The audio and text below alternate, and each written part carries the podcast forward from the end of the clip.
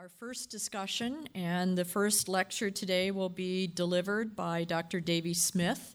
Davy is a professor of medicine at the University of California, San Diego, one of my very valuable and valued colleagues at UCSD. He runs the CFAR Translational Virology car, Core and is, the is one of the co directors of our Center for AIDS Research at UCSD. And Davy is an excellent uh, virologist and will be talking to us about when will it all be over and update related to HIV cure efforts. Davy?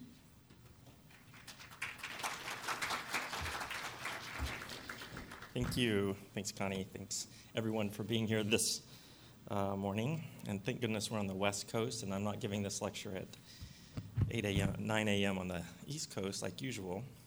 Here's my disclosure side. if you don't see one up here but have a disclosure to give to me later, let me know um, after the talk. I'd be happy. So, the learning objectives of this talk is going to be um, I want to try to describe or be able to uh, comprehensively explain the difference between a functional and a sterilizing cure effort and I want to be able to explain how to recognize current cure strategies that are going to be going on in clinical research, what have gone on, and what's going to be planned for the future. And then I want to describe a little bit about the ethical issues around HIV cure research. so, the main parts of my talk are going to be about um, what are we planning on doing, what are the rationale for doing it, but the first start is why do we actually do it? So, thing one is that the HIV reservoir persists even during antiretroviral therapy. So, here on the y axis is circulating virus. And when someone gets infected, it goes to a really high level and it sort of sets a set point later on. If you start antiretroviral therapy, that viral load, which is HIV RNA form, goes to undetectable levels. But when you stop HIV therapy, the virus comes back. And that's the problem one. Problem two is the other form of HIV, which is HIV DNA. And this is where it resides within infected T cells or cells in general and stays there, those target cells. And here is a study of HIV infected individuals, and on the y axis is HIV DNA, the DNA form that's inside the cells. We're going to talk a lot about that in a second. And when they start on antiretroviral therapy, they start measuring the HIV DNA levels. And as you can see, that over time, up to 200 weeks after starting therapy, they stay really uh, stable. So those are the two big problems, right? So once you stop antiretroviral therapy, the virus comes back. The form that stays in, uh, infected in the cells is very stable even during antiretroviral therapy. So how do we actually cure it? Well, there's two different ways that we're thinking about HIV cure efforts. One is a sterilizing cure, and that's where we just eliminate HIV from everywhere that we can find it. The next one is a functional cure, and that's where the host's immune system is able to control HIV infection without the help of antiretroviral therapy. So, the first one that I want to talk about is the Berlin patient. And here in blue, the blue guy in the middle, is our patient. And he has CCR5 wild type. And I'm going to talk a lot about this in a second. But just know that it's a way that HIV gets into uh, cells to infect them and he's HIV infected and develops leukemia. So, to treat his leukemia, he gets two stem cell transplants. He also gets radiation and chemotherapy, really aggressively trying to treat this leukemia. But the stem cells that he was given had a mutation called delta delta 32, which effectively knocked out CCR5. And when it did that, at the end of two stem cell transplants, lots of chemotherapy, lots of radiation, including graft versus host disease. He didn't have leukemia and he didn't have HIV infection. And here in these graphs, this is the viral load, and the viral load went down during antiretroviral therapy. He had leukemia that relapsed, first stem cell transplant, another leukemia relapse, another stem cell transplant. But by the end, when he was no longer on therapy, the viral load was undetectable and remains undetectable to this day. His CD4 count's also rather low, bounced around very low, and then slowly has started to climb. So, the next case that I'm sure lots of people have talked about or heard about is the Mississippi baby. And this is an infant that was born to an HIV infected mother, and that at the very beginning, the HIV RNA, the viral load, was detectable when the baby was born. The baby was started on therapy and continued on therapy after birth, and the viral load went down to undetectable. The mom bringing the baby in to the pediatrician, pediatrician says, Wow, the viral load is still undetectable. Congratulations on keeping the baby on therapy and doing such a good job. And the mom goes, Well, the baby hasn't been on therapy for a while. So, what they saw was that the viral load was undetectable after antiretroviral therapy had been stopped for quite a while. Unfortunately, after three years, which is a long time, viral load did rebound in the, this baby to 16,000 copies. So, in a similar vein, pun intended, this is the Visconti cohort. So, the baby was started in antiretroviral therapy very early, right, soon after birth, but these are adults who started HIV therapy soon after they were infected.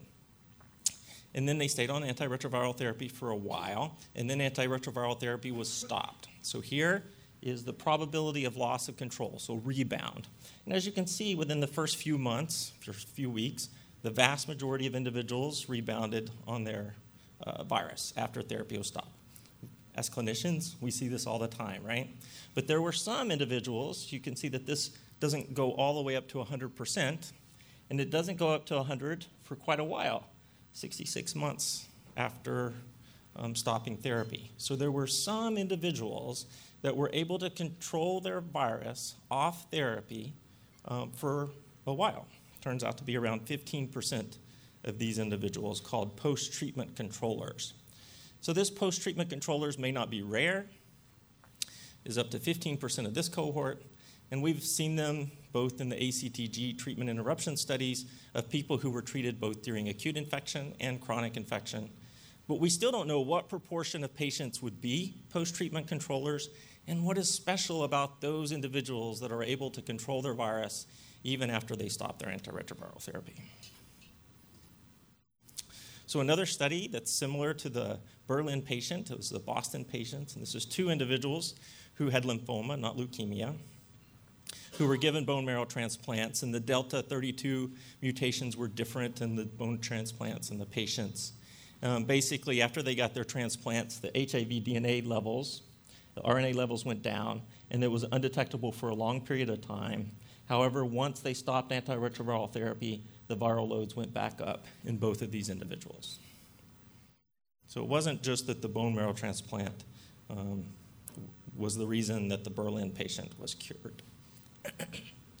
so, our current effort, so that's the background. So, we talked about why we do it, what are the problems. The second one are the, current, the recent efforts the Mississippi baby, the Berlin patient, the Visconti cohort. So, what are we doing now? So the first one is Is there a way to eliminate latency? And one of the strategies that lots of people talk about are the kick and kill or the shock and kill. So I'm going to talk about that. Um, these are some of the agents in terms of kicking the virus out um, histone deacetylase inhibitors, or HDACs, or TLR7 agonists. Killing, how do you find infected cells? Once you find them, can you uh, kill them? You can also enhance HIV specific immune responses through th- therapeutic vaccines to perhaps get a functional cure or maybe even use that as a killing strategies. There's also ways to maybe make HIV cells, eh, target cells, resistant to HIV. You might be able to add protective stuff to those cells or cut out needed stuff or maybe even just cut out um, HIV altogether using gene therapy. So we're going to talk about those today. So I'm an English major in undergrad, so everything is about metaphors to me. So here is a bunch of T cells, and there's my little roses. And you can think of virus as HIV, as these little bees um, that go along and pollinate all the little cells that it can find to keep moving. If you use antiretroviral therapy, you basically stop the replication or the pollination. However, the problem is that some of the infected cells here will just go ahead and die. But some of the infected cells will reside, will hide um, HIV within them. And it's about one in a million T cells. So it's a really small needle in a very large haystack. so, one of the strategies to figure out what cell is there that's infected is called this kicking strategy. And here are some of the agents that people are now talking about the histone deacetylase inhibitors, IL 7, vaccines, immune checkpoint inhibitors. We'll talk about some of those in a second. But once there's a kick, does that cell now rec- uh, present itself as being infected? And once it does that, is there a way then to go in and kill that infected cell? So it's basically here to find the white iris amongst the sea of blue. So here's the kick and the kill. So we have our cells. One is latently infected. We kick it with some strategy. And then once it's producing little bits of virus, or the immune system, cytotoxic T lymphocytes for the most part, come along, recognize that that cell's infected, and kills it. That's what its job is. And at the same time, we'd continue antiretroviral therapy to keep new cells from becoming infected um, during this strategy. So that's the strategy in a nutshell. So, one of them that's been discussed a lot and that uh, you've probably seen in the news in various strategies is these things called HDAC inhibitors or histone deacetylase inhibitors. And how it works is that we have a chromosome or DNA, very long, has to be packed together. And it's packed together with these little histones, these little uh, pieces of protein that sort of wind up our DNA. And if HIV is part of that DNA, it gets wound up, and that's how it hides. But it has these little histone tails that tells it whether to unwind or to wind back up. So if you use an HDAC inhibitor, it causes these histones to unwind. And when it unwinds, it allows that DNA to be read in terms of transcription to produce RNA, which, if it is HIV, there's the HIV RNA. So that's the kick. It causes the DNA to be unwound. The DNA opens up. If that is HIV DNA, it's read that then becomes uh, present. So, one of the more recent HDAC inhibitor um, studies was romidepsin. And here is a bunch of individuals. Each of these lines represents one of the donors. Here's the plasma viral load. Here's romidepsin. When they gave the HDAC inhibitors, you could see in the blood blips of HIV RNA. So there was a kick. These are people on therapy. Every time that they gave a little bit of romidepsin, they could see the virus in the bloodstream. But if you look at the other form of HIV, HIV DNA, those levels stayed remarkably stable in all those individuals, even after multiple doses of romidepsin. So there was a kick, but really not much of a appreciable kill. So, how do we go about killing this reservoir? Well, one of them um, is antibodies, and the reason I put this in is that I think they're becoming more hot at the moment. And basically, this is antibodies. We all have antibodies, and HIV specific antibodies have been developed um, in terms of monoclonal antibodies. And this was um, the idea was that the HIV antibody would recognize the infected T cell. And then during that uh, recognition, either cytotoxic T lymphocytes or antibody dependent cytotoxicity killing, et cetera, could make that cell more vulnerable to be killed. So when they used this triple cocktail of antibody, they did find that HIV DNA copies over time were decreased after they infused it in all the individuals that they tested. So there was some evidence of a good killing strategy with these antibodies.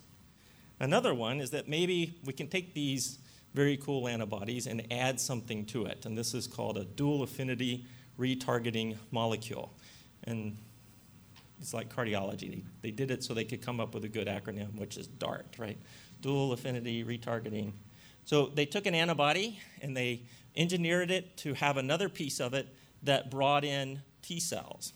So this antibody would recognize the infected cell, and then the other part would, rec- would bring in the T cell to increase the chances of them coming together to kill the infected T cell. So they did a study. Here's four donors. The blue is no DART, red is a control, and the green is the uh, active DART. And you could see a modest decrease in almost all the individuals that the HIV DNA levels, um, I'm sorry, the viral RNA levels would decrease after stimulation using the DART, but it was, it was a modest effect. So, another thing that we can do is let's just get the host immune response better. And if we do that, perhaps that would improve control of HIV infection without antiretroviral therapy. So here is a very interesting study done in macaques um, where they took uh, the macaque form of CMV, rhesus CMV, and made a vaccine out of it. But it's a live vaccine, so that when the vaccine went into macaques, it actually replicated, it grew. And then they engineered that vaccine to instead of having CMV proteins, it had SIV proteins. So, like HIV, it had GAG, REV, INV, and POL. So, it expressed these proteins that, in a way, that hoped to increase the immune response of the macaque. So, they took some of these macaques and they gave this vaccine twice, and then they infected them with a low dose challenge of SIV all the macaques got infected. So it didn't prevent the SIV infection happening in the macaques, but over time, those viral loads went undetectable. And actually, if you extend it out, it were undetectable for a long time. And here's where they did very single copy assays and still couldn't find any SIV viruses in the, in the macaques. So, what this did was it improved the immune response of these macaques so that they were able to control the infection even without therapy. So, another uh, idea that's come across comes from cancer therapy about immune checkpoints. And these are basically um, ways that our immune system is either energized or exhausted. And it goes about through this process in recognition of a whole bunch of different proteins and markers on various cells, like antigen presenting cells, or a tumor cell, and a T cell. So T cells are also supposed to go along and kill cancer cells just like they are supposed to kill HIV infected cells. So here, PD1, uh, CD4LA, uh, there's CD40, CD34, a whole bunch of CDs, right? But basically, these are immune markers and immune gen- energizers for cells. So, borrowing from the cancer uh, work, we're now thinking that perhaps some of these could be used to help improve the immune response for HIV infected individuals.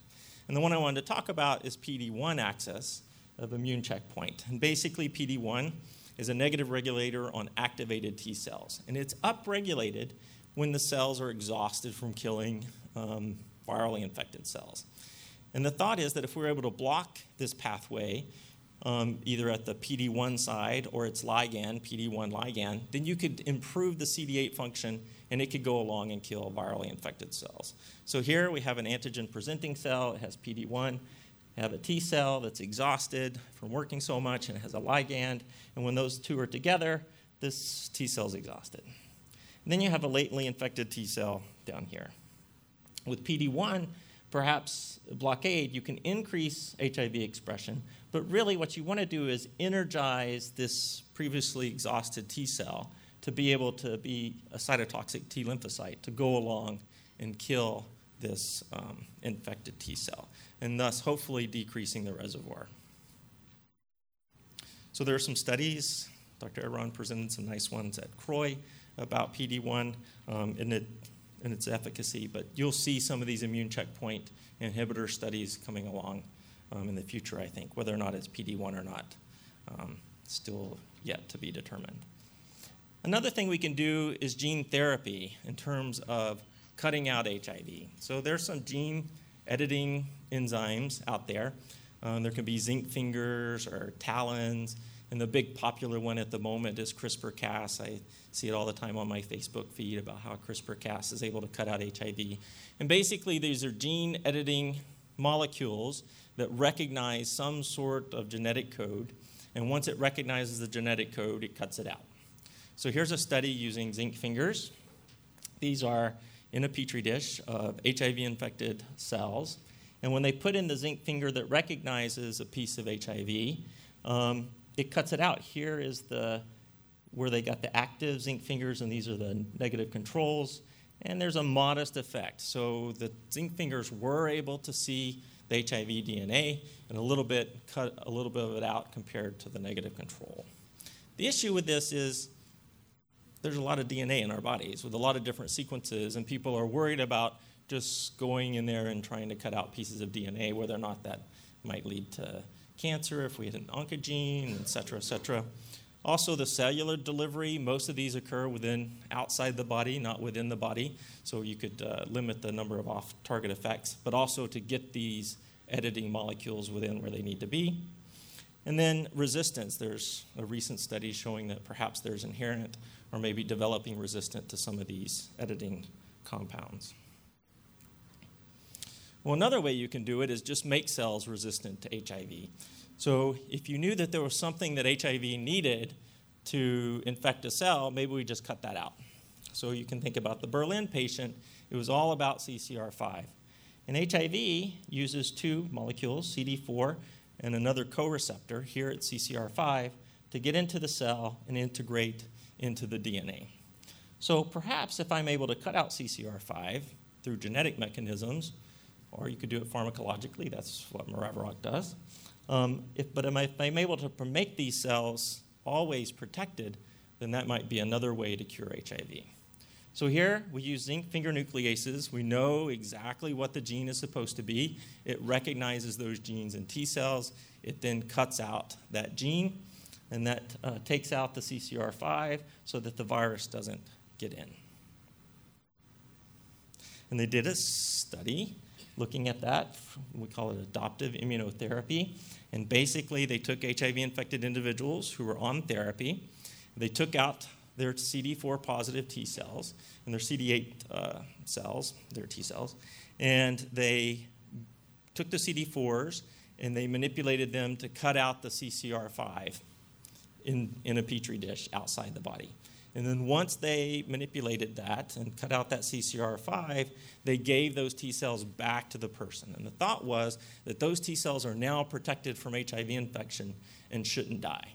But just remember, that's a small amount of that person's T cells versus all the other T cells that are in that body. So here's what they did. So here's the total number of T cells in the black line. Blue is the ones that are unmodified. And then red are the ones that we're hoping are still protected by taking out that CCR5. So then they take these individuals and they stop therapy. And what happens when you stop therapy? CD4 count goes down. And that's exactly what we saw in the blue cells. See, the blue cells, which were unmodified, went down during the treatment interruption, while the red cells, for the most part, stayed relatively protected. So, aha, proof of concept that perhaps we're able to protect some of the T cells from becoming infected if we're able to chop off the CCR5 through gene therapy. Okay, now we have some um, audience response. So everybody get their little uh, um, clickers and see if everybody had enough coffee this morning. So which of these is like, and if I didn't slip into a southern accent so that people can understand me. So which of these is likely an example of a functional cure? Is it the Berlin patient, the Mississippi baby, the Boston patients, the Visconti cohort?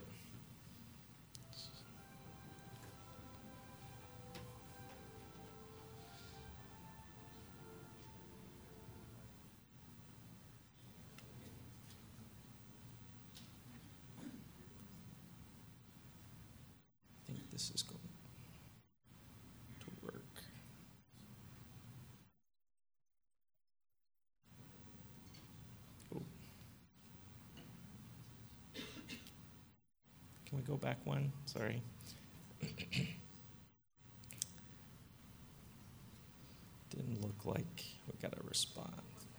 Okay, sorry, I'll stop touching that.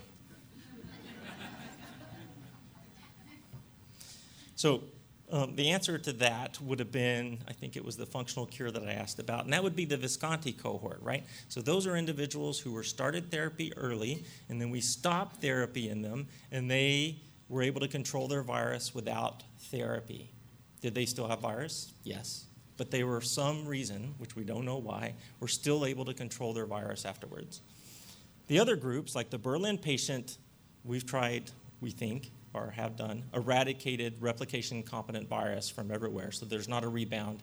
And, but the caveat is that the T cells that are targeted are also probably protected because the stem cell transplant was able to um, protect them from becoming infected again. The Mississippi baby represented perhaps a type of functional cure for some period of time because that would be like a post treatment control. And of course, the Boston patients um, rebounded even though they were trying to be protected.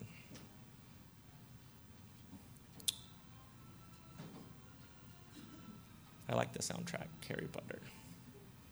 see if we can go to the next slide. Okay, which of these is an example of a functional HIV cure strategy? Therapeutic vaccine, HDAC inhibitor therapy, PD1 blockade, that's the immune checkpoint, or the CRISPR HIV DNA modification. So that's gene therapy using the CRISPR Cas system, similar to the zinc finger.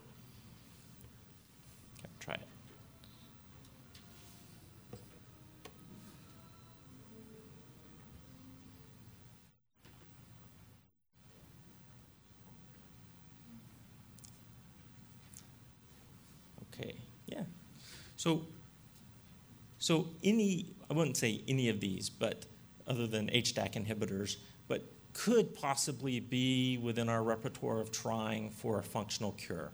But the one that I was going for is sort of this therapeutic, therapeutic vaccine idea that we improve the immune system to such a point to where the person is able to control their own virus once we actually stop therapy.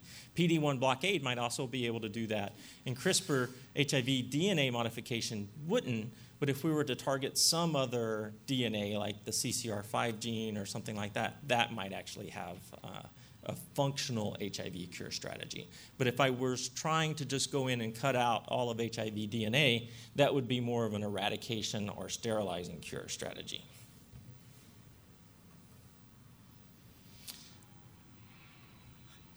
Which of these is an example of a kick and kill HIV cure strategy? Is it therapeutic vaccine? Is it the HDAC inhibitor therapy?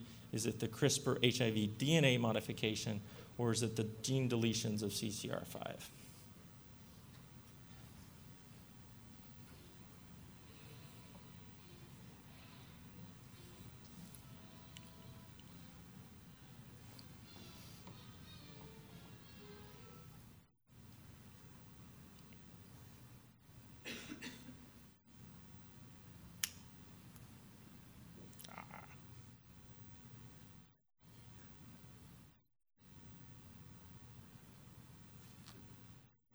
Good job. So yeah, so HDAC inhibitor therapy would be the classic kick and kill. Although with the romidepsin, you know, we're still sort of trying to figure out that kill strategy.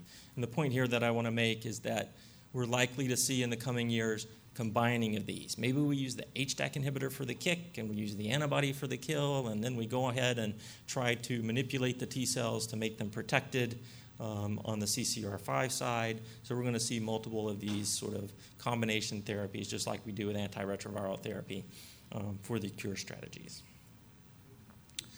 So I wanted to end on two notes. The first note is how long will we have to wait? I think we're going to have to wait a really long time. Um, not that I'm just a pessimist, it's just that we still have a lot of science to do, and that we still need to do a lot of cure studies and the caveat here is that these cure studies are going to require very altruistic individuals um, who are going to allow lots of science to be done with them, knowing that we're not going to have the silver bullet for cure now, today, tomorrow, anytime in the near future. But hopefully, we're going to learn something. And I think this is sort of analogous to the early days when we were trying antiretroviral therapy, knowing that honestly, people were going to die, but they gave us everything blood, bone, brain, whatever we needed to make the therapies that now uh, save lives. But the cure uh, agenda is going to have some of these uh, therapies that are going to be um, maybe not so safe. Um, and we're going to have to do a good job at making sure that our patients are safe and otherwise healthy when they take antiretroviral therapy. Some of these studies are going to require stopping treatment, and it's it's a different uh, discussion than what we have now in the clinic was don't ever stop your therapy. Uh, if you're in a cure study, maybe we, if we can monitor you well enough that maybe um, we can do that safely. The other one is inducement, uh, money, but more importantly, probably hope. If we keep doing these cure studies and we don't come uh, around with a cure anytime soon, does that erode hope within the community? Does it erode our efforts in this cure strategy? And we just have to make sure that we keep both of these uh, open and honest discussions. The other thing that I want to bring up is that remember, we still have syphilis and we have a great cure for syphilis. So just curing HIV is unlikely to cure the whole problem of HIV, and that we have to be diligent on the other fronts in terms of prevention and therapy. So I'll stop there. And I think we have questions for me.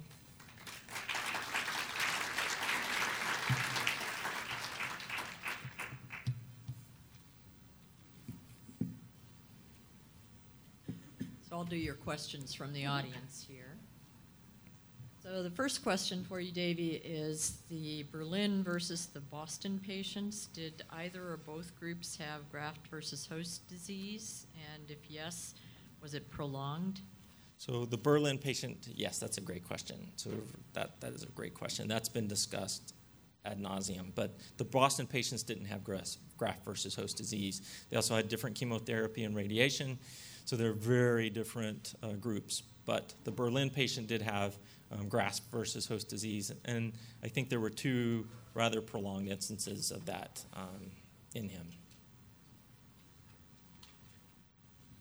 And the next question is just for clarification. Um, some members of the audience are asking if you could just describe a little more the acronyms PD1 and CRISPR-Cas, whether where they are, are they part of the human body, and where do you find them? Sure, that's a great question. Um, so PD1 uh, sounds very ominous. It actually stands for Program Death 1, um, but just because it was named after a marker that was uh, associated with apoptosis. So they knew that if it was tagged, it causes apoptosis. And now we know more about it, and it's actually more associated with when it's tagged, it exhausts the T cells. So that's the name. And it's associated with the interaction between a cell that's presenting antigen, like here's a cell that has HIV on it, now you T cell go and find this antigen and go kill other cells that are infected. And that's that interaction between an antigen presenting cell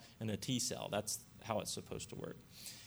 The CRISPR Cas system is uh, actually taken from bacteria. So it's the way it's part of the way, and it's been manipulated that bacteria manipulate their own genes. They have gene editing enzymes, it's CRISPR Cas, that recognize certain genes to cut them in or cut them out. And that's a basic bacteriologic process.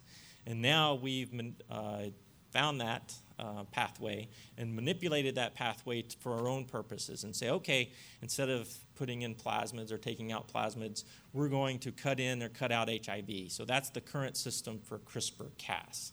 Um, and we could spend a lot of times talking about it. But basically, it's a DNA recognition um, system that's able to cut in and out genes that we want to identify. Hope that makes sense.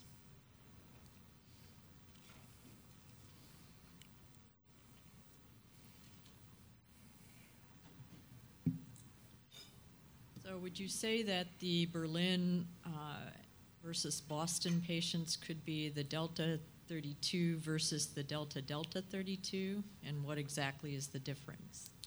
So I have no idea. So the, the, the, the, the answer to that question, I think, is, is a very, very good one. And there are continuing to be other uh, bone marrow transplant studies to try to tease out pieces of this. But it could be the delta 32, it could be the delta delta 32, it could be the chemotherapy, it could be the radiation, it could be the graft versus host disease. There are lots of different um, potential mechanisms, and maybe all of those, that is necessary to get the real cure that we're looking for. Um, however, you know, stem cell cure, stem cell transplants are a lousy way to cure HIV in someone who can take therapy and live pretty well. So we have to be very mindful that um, our therapy works really well. So we have a really high bar if we're going to come up with a cure strategy. But we can learn something in these people who are getting stem cell transplant. But to answer the real question is I don't know what is the real reason that the Berlin patient Timothy Brown was cured of HIV and why we haven't been able to replicate it too well there are studies that are ongoing, and I'm sure you'll see it both in the press and perhaps through patient recruitment. Thanks.